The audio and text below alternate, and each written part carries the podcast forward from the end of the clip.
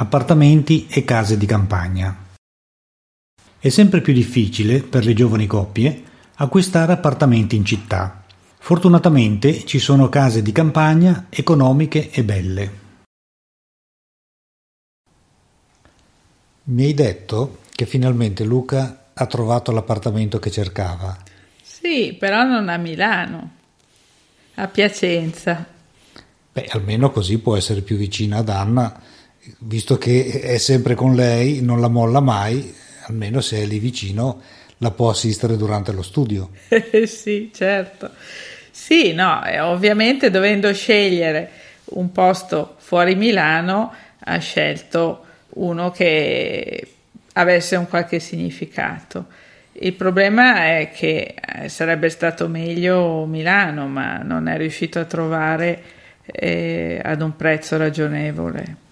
Beh, trovare un appartamento a un prezzo ragionevole a Milano è veramente dura, specialmente poi per un ragazzo insomma, che è un po' agli inizi, il lavoro insomma, è quello che è, per cui non è che guadagna o straguadagna un sacco di soldi che può permettersi un appartamento in centro a Milano. Avrà dovuto senz'altro ripiegare su qualcosa di pochino più economico. Ah sì, c'è una differenza del cent- anche di più, 150%, perché a Milano un monolocale eh, lo puoi pagare, un monolocale medio, eh, 600 euro al mese. Sui 300 euro trovi solamente delle stanze in condivisione con altri ragazzi. Altrimenti devi andare fuori Milano. Però fuori Milano se stai nell'Interland milanese i prezzi sono ancora abbastanza alti e per di più ci metti un sacco di tempo ad andare avanti e indietro da Milano. E allora ha fatto prima andare fuori Milano a, a Piacenza che è a 60 km e ha trovato per 300 euro un bellissimo bilocale.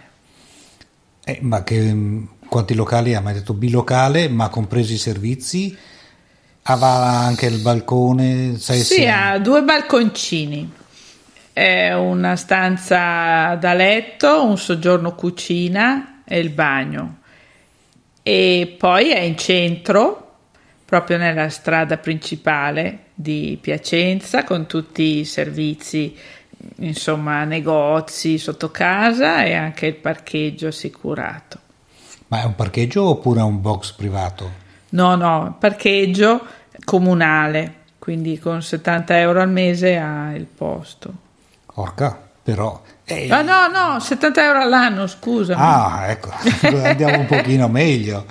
Eh, ma il fatto di essere in centro sul, col parcheggio è sempre un, una disgrazia, perché sai che nei centri non trovi mai posto. Forse anche qui era meglio stare leggermente fuori in periferia. Eh no, ti sto appunto dicendo che invece il posto ce l'ha perché è una via che ha una parte che è possibile raggiungere con l'auto e poi da un certo momento in poi invece è isola pedonale. Lui sta nella parte in cui si arriva con l'automobile, quindi c'è parcheggio e dice che c'è posto, trova posto facilmente.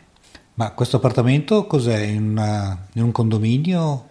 Sì, una casetta, sai come ci sono in queste cittadine, una, una palazzina a due piani. Ma una casa vecchia ovviamente per essere in centro, perché Piacenza è una città molto molto vecchia. Certo, certo, ma eh. dice che è molto carina. Ma è stato ristrutturato o è ancora rimasto...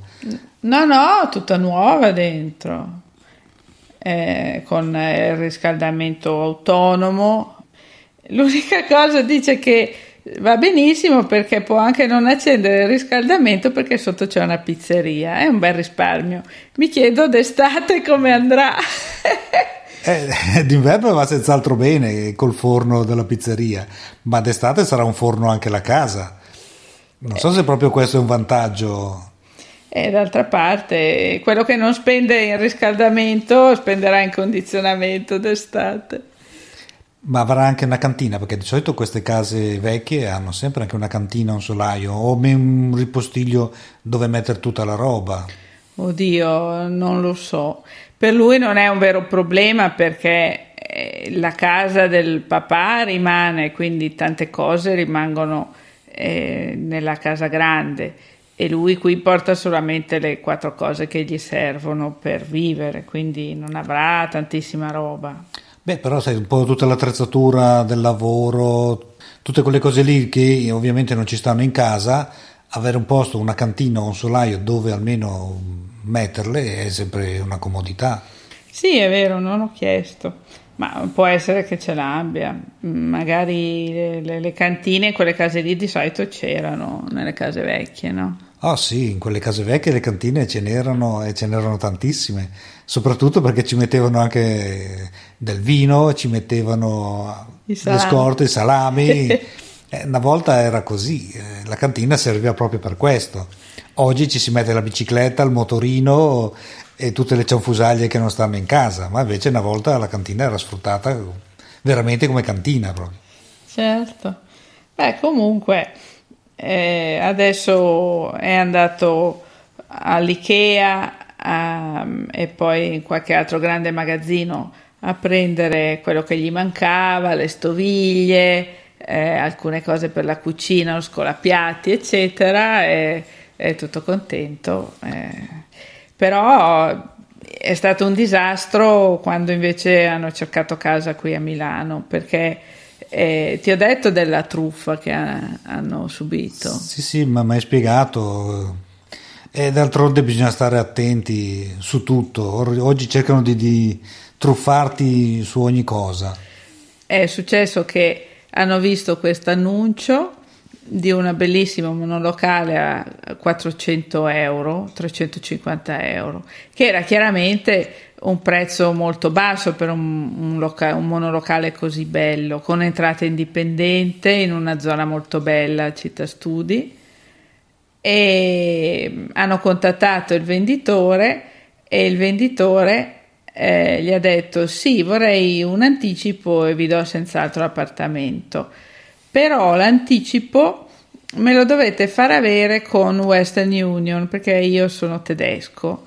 Eh, ma non c'è bisogno che me lo mandiate, mi basta che fra voi due, eh, tu e un tuo amico, la tua ragazza, vi scambiate eh, questo, questo piccolo importo e io veda che eh, questo importo dell'anticipo sia di, depositato sul conto di, di, uno dei due. Io mi fido perché capisco che i soldi ci sono. E per fortuna, quando Luca è andato a Western Union, l'operatore gli ha detto: Guarda, che questa è una truffa. E in pratica, nel momento in cui tu mandi la ricevuta di questa transazione, loro si possessano del tuo codice e ti svuotano il conto. E questo non è la prima volta che succede. Tant'è vero che queste appunto società eh, che non hanno documenti, non tengono traccia di niente, eh, facilmente spariscono tutti i tuoi soldi e non sai perché e non sai neanche chi ringraziare di queste cose. È meglio stare alla larga da, questi, da queste gente qua Beh, eh, sai, non è che tu possa saperlo. Diciamo che loro prendono sempre delle situazioni eh, esistenti, cambiano quindi degli annunci che già esistono, cambiano il prezzo, lo fanno diventare molto più appetibile, ma non completamente folle, in modo che uno possa dire, to, è un, un vero affare, ma eh, non possa immaginare che è una truffa.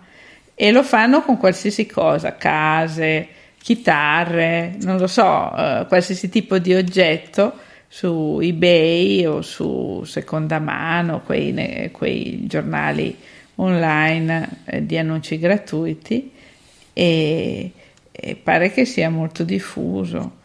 Comunque, insomma, quando poi hanno visto l'annuncio vero, l'annuncio esisteva e invece che 350 euro ne voleva 700, che era il suo prezzo per quell'appartamento lì. E infatti, ma non bisogna mai lasciarsi abbindolare da un prezzo troppo basso. Quando il prezzo è troppo basso, c'è sotto qualche cosa, perché è impossibile eh, che un prezzo sia la metà del prezzo di mercato.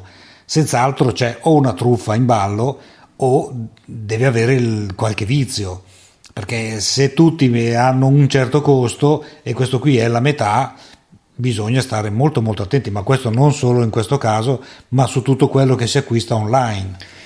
Sì, è vero, ma loro hanno detto questo qui è tedesco, magari non sa eh, i, i, prezzi che ci sono a Milano, per lui è un prezzo equo e hanno pensato che il motivo fosse quello.